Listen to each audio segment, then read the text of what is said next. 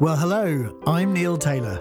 And I'm Gilmar Wendt, and this is the GW & Co. podcast. This month, we're sticking with the subject of family businesses, but this time talking to someone whose family business dates back to 1825. And he's the first guest whose real name we've been able to use. And what a name! Galahad Clark is the sixth generation of the Clark Shoes family, which any British child who's had their feet measured knows extremely well. But Galahad has started his own rival business. We'll be talking about why, if family businesses can grow up without selling out, and what Wu Tang Clan have got to do with the story. And he's a man who says the last thing the world needs is more brands. So we'll also be talking about, guess what? Branding. So, Galahad, thanks for joining us. Thank you. Happy to be here. You're the first Galahad that I've ever interviewed. Well, I've only ever met one, and that was a dog at a wedding. So um, hopefully, I'll make a little bit more sense than that one. I mean, I do sort of have to ask about the name. Yeah. Well, I mean, the sad but true story is my father's called Lancelot, and so that's how it came to be. Yeah, it's not easy being as innocent and chaste as the name suggests, but you know, I bear up. so, not only were you born into a family business, you were brought up in a town utterly dominated by it, right?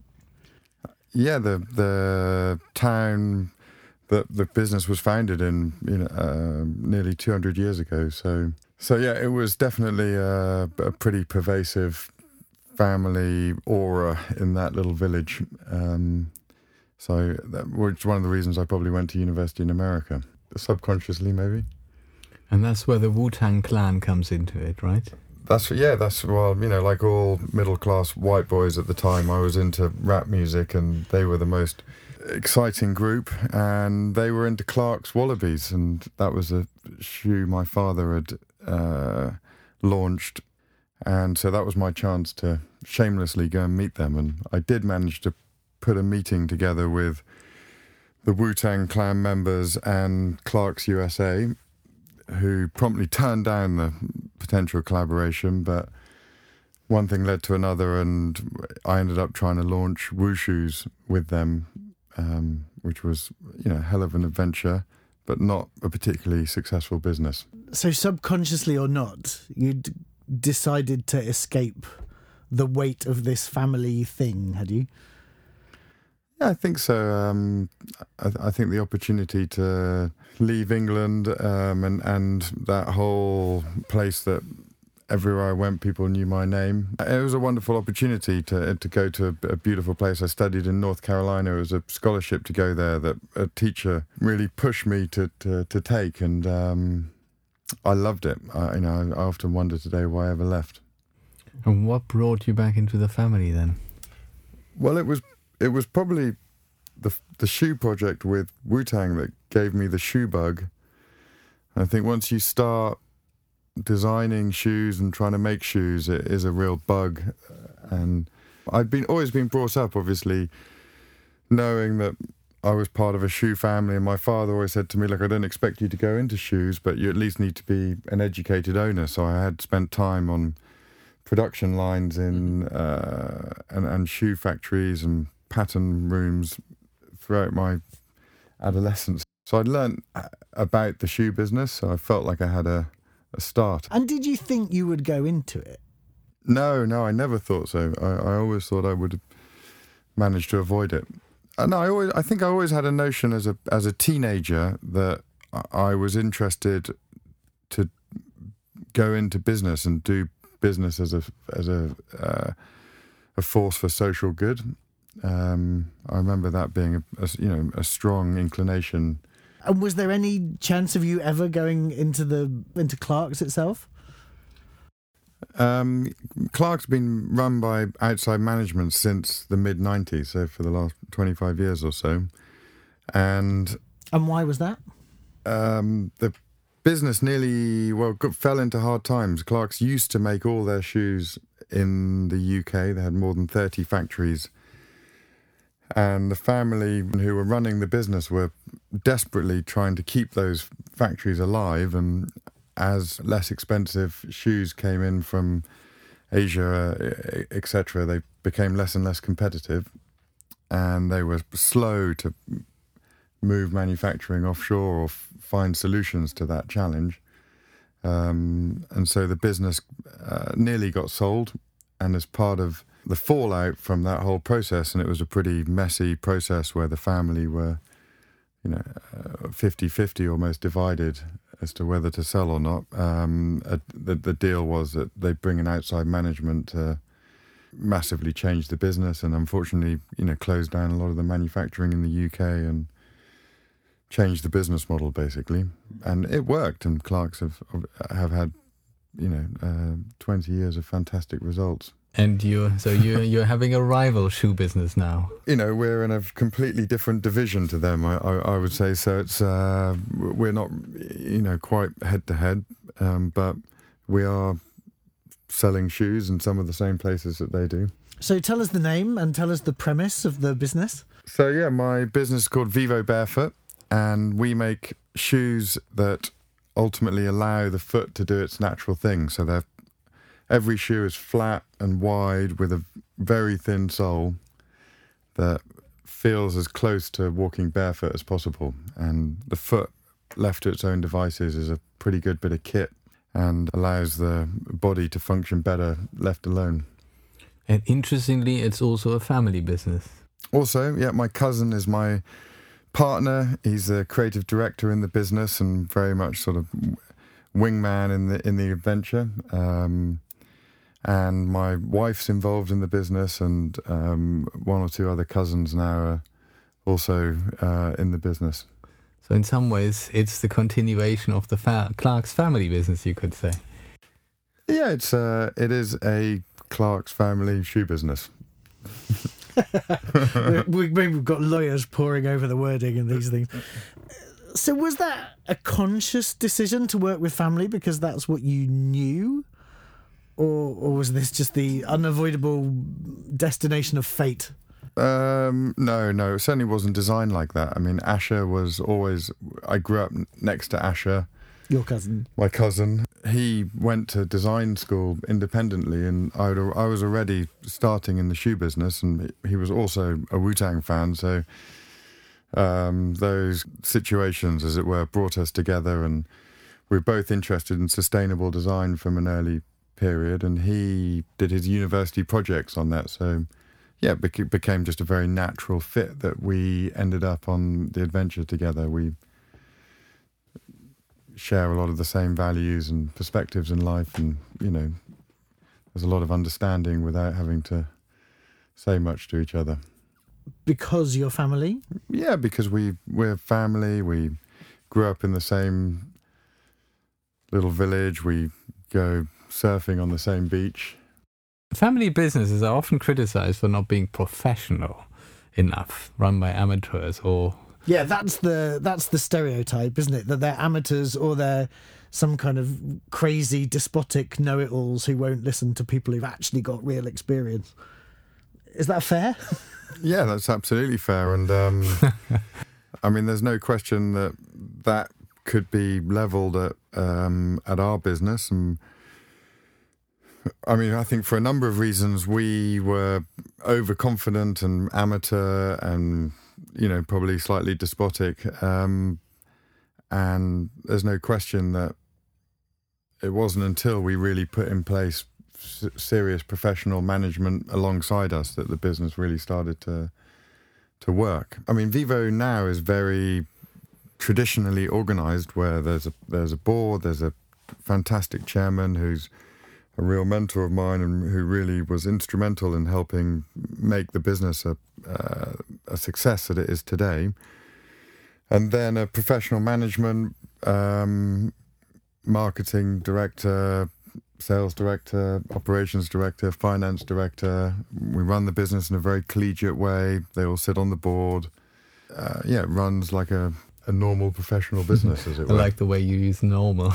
Does anyone else have a stake in it? Or is, does that stay in the family? Yeah, the family. Asher and I own eighty percent of it, but um, and there's a one other large shareholder that has um, about 17%. And then we've done a crowdfunding a year ago, um, and we have 1,200 people that own the balance. Um, and that was a really good thing for us to do. And it, by opening up to the crowd, it almost uh, forces you to act like a mini PLC almost um, by making the business more public and more transparent and um, it makes everybody in the business, I think, feel more part of it, and um, you know, uh, uh I think overcomes a lot of the hurdles of uh, normally associated with small family businesses. Mm-hmm. And was there a journey that you went through to get to that point where you said, "Yes, I need some support from people other than my family"? Yes, um, that journey involves you know losing money and making huge mistakes and uh, frankly getting into trouble and you know being a entrepreneur you you know almost need to feel a gun to the back of your head we made just the, the classic despotic mistakes and not doing the uh, you know uh, accounting as strictly as it should have been done not doing all the supply chain systems and processes as well as they could have been done without being too psychological about it. Why did you think you could do those things? I mean, is some of that coming from, well, I'm the sixth generation of a, you know, a shoe business. I know how to do this. I think that's probably fair that there's a degree of um, of arrogance that partly bred from going to public school, which is a terrible breeding ground for being an entrepreneur. I think they fill you with a um, a remarkable sense of entitlement and overconfidence that you know uh, you can conquer the world and, and, and leaves you very um, unstreetwise and probably over trusting and you know it's a very dog eat dogs world out there and and that combined with having uh, an overly confident notion of how to do a shoe business um, from my upbringing combined to make the perfect storm of the classic co- mistakes that overconfident entrepreneurs make in their early days. So the chairman that you brought in and the other professionals in inverted commas that you brought in, what did they bring to it? Simply just fantastic structure. Um, I think when you're building a business, you sometimes get a little bit lost with the personalities uh, around you, and you start to create the organization around personalities and lack the incredible discipline you need on a very, very regular basis. A group of smart, responsible people with clear job descriptions, looking at the uh, weekly P&Ls and cash flows and getting that into the muscle memory of each other. I mean, it's it's it sounds obvious to say that now, but it's surprising how few small businesses do that really well and ultimately, you know, getting the data right in a small business, and they're, they're complicated businesses because we were selling all over the world, multi channels from different suppliers. And you're not that small a business anymore. Not anymore, but uh, you know, the, it was relatively small then. And, you know, if you're looking at bad data, you make bad decisions, and it's a bit like our shoes. If you, you know, get bad sensory feedback from your feet, you make bad movement decisions. Nice. Little plug there. See what you've done. well done. During the course of the conversation, you've said both. Well, it works like a normal business now, and fundamentally, it's a family business. Yep. So the people that you brought in, do they perceive that they're working somewhere normal, or has it got something different about it? No, well, I mean, normal. We strive to be an extraordinary business, and you know, a, a business with values that go beyond the norm. Um, and a business that is doing something against conventional wisdom that has a genuine purpose and um, has ambitious exponential growth targets. So, you know, I'd like to think that the people in there are passionate about what we're trying to achieve. What are your values? Have you articulated them? Our, our values are um, think on your feet. We're ultimately a shoe business, and but we're a shoe business that really cares about feet and the the connection between your feet and your brain. Mm-hmm. The second value is innovate sustainably. Mm-hmm. Um, where we aim to be um, an absolutely sort of leading uh, sustainable business. Our definition of sustainability is allowing humans and other life to flourish on Earth. So it's ultimately about creating products that are even more barefoot and lighter and allow a you know, more natural movement. Sustainability is about people, and people often mm. forget that. It's not just about using recycled materials, but it's about people feeling more human and connecting more with nature. And you know, Vivo Barefoot, I think, uniquely does a lot, a lot of those things as a product uh, and hopefully a brand. And then the third value is um, move more we we do we have periods where we we, we say like you know the, for the next two or three months we're going to focus on this value or mm-hmm. um, or, or, or, that value. We um, right a, right into all the stores and to the shop floor? Uh, as much as we can yeah. Um, it's an ongoing process and we you know getting better at it. We make a conscious effort in the marketing to kind of get a cadence of the values to be sort of coming through the messaging that we're doing and the what the sort of business is standing for. We we also have internal sort of promises, shall we say? You know, like uh, cultural values that are internal to the business, which is about being transparent, about being challenging, and about being enterprising. And we have then award quarterly award ceremonies to recognize people that are embodying the values or doing extraordinary things linked to the values. And you know, to, to be honest with you, that it's a it's a evolving thing that you know I wouldn't say uh, you know we're doing it 100% perfectly, but we're mm-hmm. striving towards it all the time. No, it's, it's fascinating to hear. You know, they mean something. And very often, when you work with businesses, you find they have lovely words, but they don't mean much, you know, or they, they aren't embedded in the business. It sounds like in your case they are. We're trying. We're trying, and you're always like getting culture right in a business is a, is a never-ending, challenging thing. So this idea of being a force for good in the world, even while you're doing business, which you said you and your cousin both share, and that you both had quite early, where does that come from? I think. I mean, Clarks was one of the original social businesses in the world. The, the, it's a Quaker business, and the Quakers were absolute leaders in social movements all over the world in terms of, well, starting with the Corn Laws and trying to repeal the Corn Laws, and um, and then all the way through uh, slavery, uh, apartheid. They were tremendous pacifists, women's rights, uh, prison uh, rights, um, and, and, and on and on. And the Quakers, uh, in the, when Clarks was founded, didn't go to university because they refused to make any oaths, and you had to give an oath when you went to Oxford or Cambridge or whatever. So they they had very strict principles about a low pay differential from the top paid worker to the lowest paid worker, massive reinvestment of the profits back into the community and you know we we were brought up with that. We knew that was all happening, and it was tremendously inspiring, and felt proud to to be part of that, and always knew that as um, the heritage. So there was always a, a I don't know, a yearning or a, an inspiration inside to want to get back to some of that. So to be provocative, you've ended up running a shoe business with a particular spirit, which was the spirit that that Clarks seem to have had in the past. Are you the business that you think Clarks should be now? look, we're a tiny business, so it's it's it's unfair to mention us in the almost in the same breath as Clarks. Clarks is a is a massive global, you know, the biggest brand shoe business in the world, and uh, run by very expert professional management who you know have a big challenge to evolve that business into the into the modern world. But um, we have and we have a yeah we have a, a wonderful opportunity to be a small business to do things the way we we want to do things and uh, beyond you know maybe the pressures of a huge business that's struggling to adapt. But would you like to be a big business with the same spirit? Yeah, of course we're trying to grow the business and yeah, look, I mean the simple answer to your question is yes. Next but question. in your way.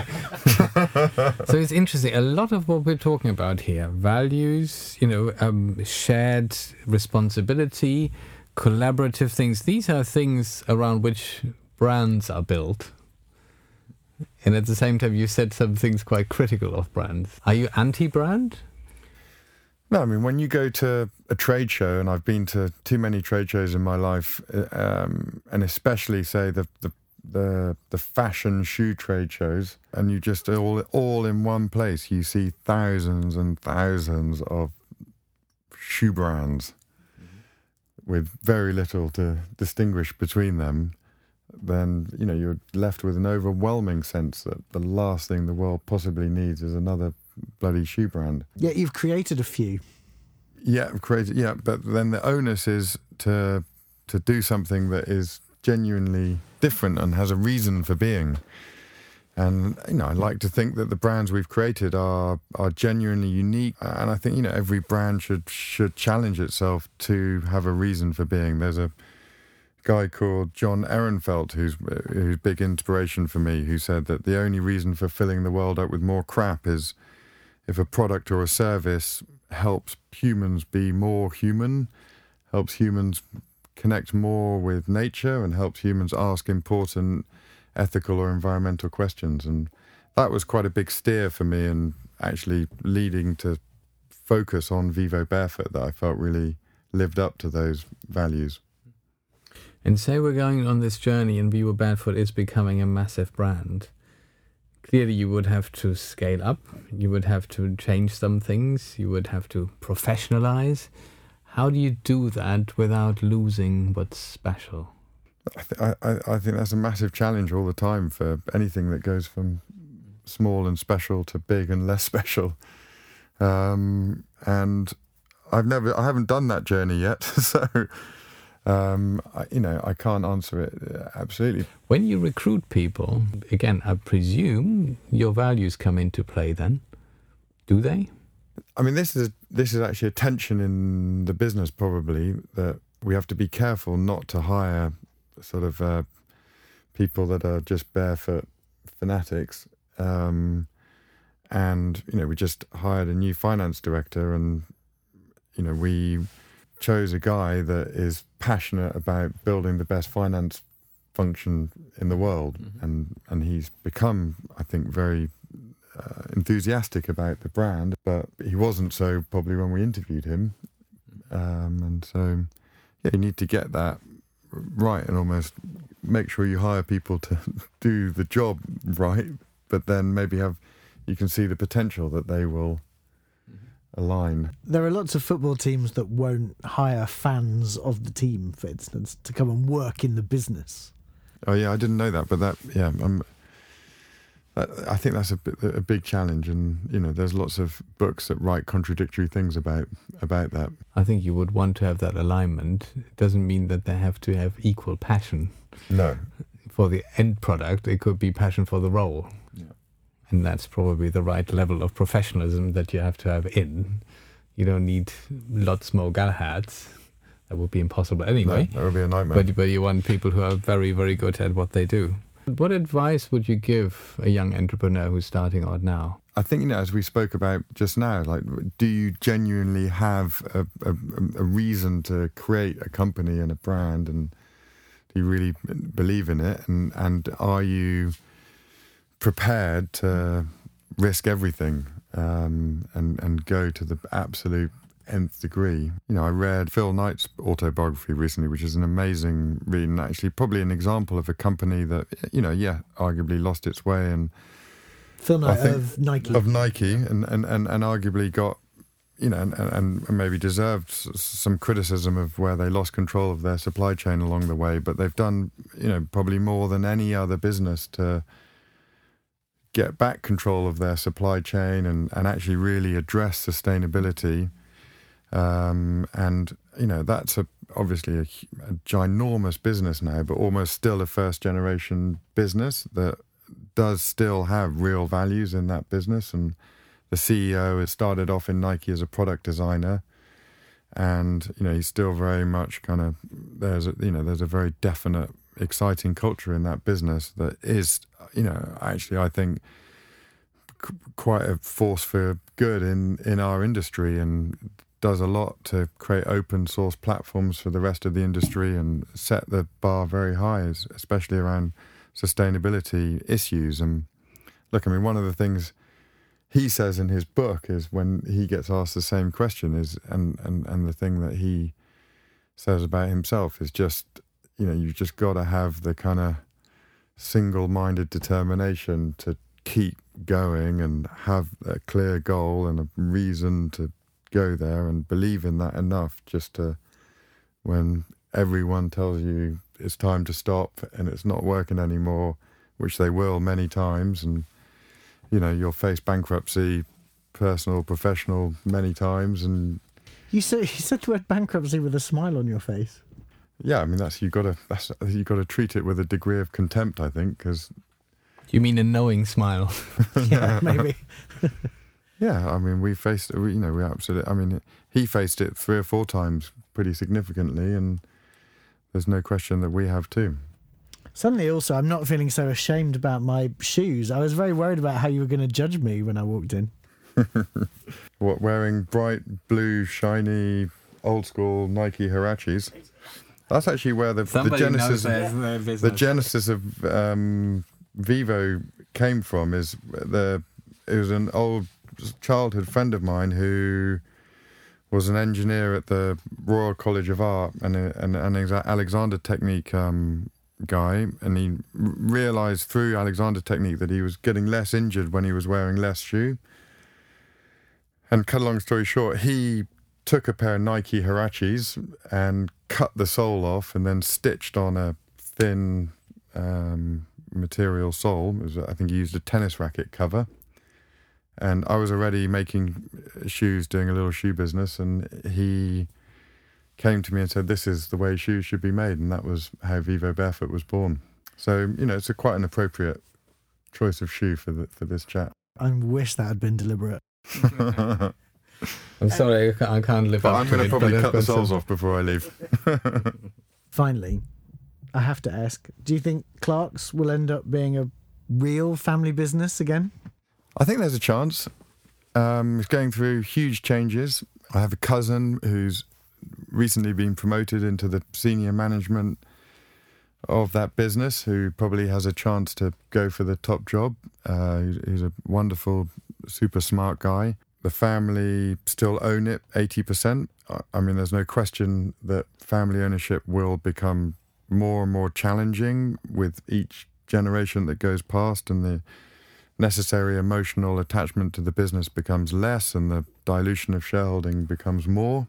But never say never. I think that, you know, there's, as I discussed earlier, there's some very, very powerful foundational um, values and culture that that business was built on. And it's still in that hometown and has weathered many a storm. It's got a storm to weather now, but with people like my cousin actually like you know rising to the top of the business. He'd be the probably the most senior man- family manager in the business for for many years and possibly one or two other members of our generation coming together. There's there's no reason why um, it can't go on. And I know that there's a lot of people in my generation who are determined for it to remain a family business for the foreseeable future. So you know, where there's a will, there's sometimes a way.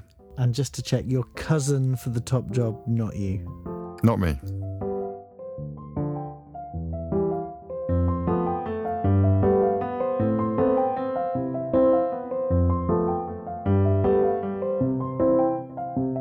Okay, now some questions that I've deliberately not warned you about, Galahad. It's a quick fire round, Okay. so I want instant, instinctive answers. And Gilmar, I'm going to get you to do this as well. Okay. So, question one The best thing about working with your relatives? Trust, love, respect, shared values, uh, long term ambition. Gilmar, best thing about working with family businesses? What I enjoy most about it, you get the sense there's a journey and you can do something for the long term. Galahad, worst thing about working with your relatives? You know, maybe the business becomes all consuming, which I actually don't think is necessarily a bad thing. But obviously, when things go wrong and things don't work out, then it's much harder to unpick it because your relatives are your relatives for evermore. So I think in good times, it's great, and in bad times, it's worse. I do actually know a daughter who has fired her mother from the family business, so it does happen. Um, I find the worst thing in my experience is when it goes wrong, the micromanagement. You know, the meddling from the very top in the smallest details that can stifle a whole organization. Is that you, Galahad? I wouldn't know what you're talking about. Don't ask anyone I work with. If you weren't doing what you do now, is there a brand that you would like to get your hands on? I mean, a Paragon brand for me in my space is something like Patagonia, which is, you know, a family business, more or less, that works to, to, to real values and I think is pushing the dial forward and has done inspirational industry wide things like partnering up with big beasts like Walmart to set up the Sustainable Apparel Coalition. And they recently, for example, did a study um, on their on their fleeces and whether they were contributing to a microplastic problem, which is a, a big sustainable topic. And they were brave enough to publish the results of the research that found out that they were. And then they said, We realize we've got a problem we admit it, and this is what we're going to do to fix it over this period of time. And, you know, I think that's inspirational kind of corporate behavior. It's also very clever marketing, but I think they genuinely mean it and they genuinely invest in that kind of thing. So it sounds like they don't need you. Is there a brand that you would like to tackle because it's getting things wrong? All right. Um, what do you mean apart from Clarks? No, that's a joke. Gilmar, what brand would you like to control? For me, it's not about the brand. I always find you meet somebody and you think that's an interesting person and they've got an interesting challenge. I'd like to help with that. And that can be in any business. Galahad, what are you most proud of? I mean, from a business point of view, I'm most proud of Vivo Barefoot. I think, you know, I think Vivo Barefoot has um, a real chance to do good in the world. I'm, you know, I'm really, you know, t- to be honest, it wasn't my idea. I take very little credit for the corporate success, let's say, and I feel proud to have gotten to the point where I don't push too many buttons and pull too many levers, and it's a sort of better business, you know, without me meddling in it than, you know, than, than not, and that's, you know, that feels feels great which is often true of entrepreneurs. Yeah. but what is the thing that you think you gave to it? No, I think, like I said earlier, I, I, I think when it looked, when it should have failed probably a couple of times and, you know, probably would have been closed down, I gave the uh, chance for it to go on um, one way or another. And um, I was pig headed enough to, to, to, to, to keep going um, in, you know, against all the odds, I guess. Gilmar, what are you most proud of? You said something about beliefs earlier, and a lot of what we do in branding, in professionalizing businesses, is giving people confidence. There are business results, there's sales, and there's all this stuff. But I find when you see the person you've been working with for a long time, it could be the CEO, could be the global marketing director, it could be a whole team, and you see they walk out of this process and they have another spring in their step, they have a different confidence. I think that's fantastic. We worked with a financial business a few years back, and I met the main guy who employed us there just recently, and he said, "You know, Gilmar, after." You know, you done your project with us. We didn't lose a single pitch for 18 months. And I thought, I, I didn't believe we could have had that impact, but that's something to be proud of. Yeah, I think that's a great word. And to be honest with you, confidence is something that um, is is is very powerful in in building a brand. I think, and um, you know, I've lost my confidence quite a few times over the years and struggled to, you know, often get it back. And sometimes when you when you're frustrated with however you know things are going. And um, the big challenge Vivo has as a brand is to make bigger, more confident moves, and we're a little bit guilty of kind of trying to do lots of little things quite well and not confidently do less with more conviction and more confidence. And so I would say, like you know, finding that confidence um, is a is a is a key thing for for companies and brands because you know it's ultimately um, it is all about doing less better. Last question: Your biggest mistake? I've made you know so many mistakes. I think back in the day, I, I probably you know uh, too slow to get the the data and the finances right in the business. I probably let that go too long and um, cost people around me, you know, money and heartache and pain, and uh, too slow to probably professionalize um, the, the the business. My biggest mistake. Um, well, we're in a people business, and usually the biggest mistakes are hanging together with the wrong people for too long, or sticking it out too long. That's what I would say. Well, thank you, Galahad. Next time, we'll be talking to my fellow German Heinz Leopold, the man who brought Magnum ice cream into this world and also worked at the coffee giant Tchibo. And we're going to be talking about what it's like to come in from the outside and try to shake up a family business. Until then, if you don't know GW & Co, have a look at gilmarvent.com. The correct spelling is in the show notes, where you'll find a series of blogs about the questions we're looking at on these podcasts and more on how GW & Co can help with them. I'm Neil Taylor. And I'm Gilmar Wendt, and that was the GW & Co podcast.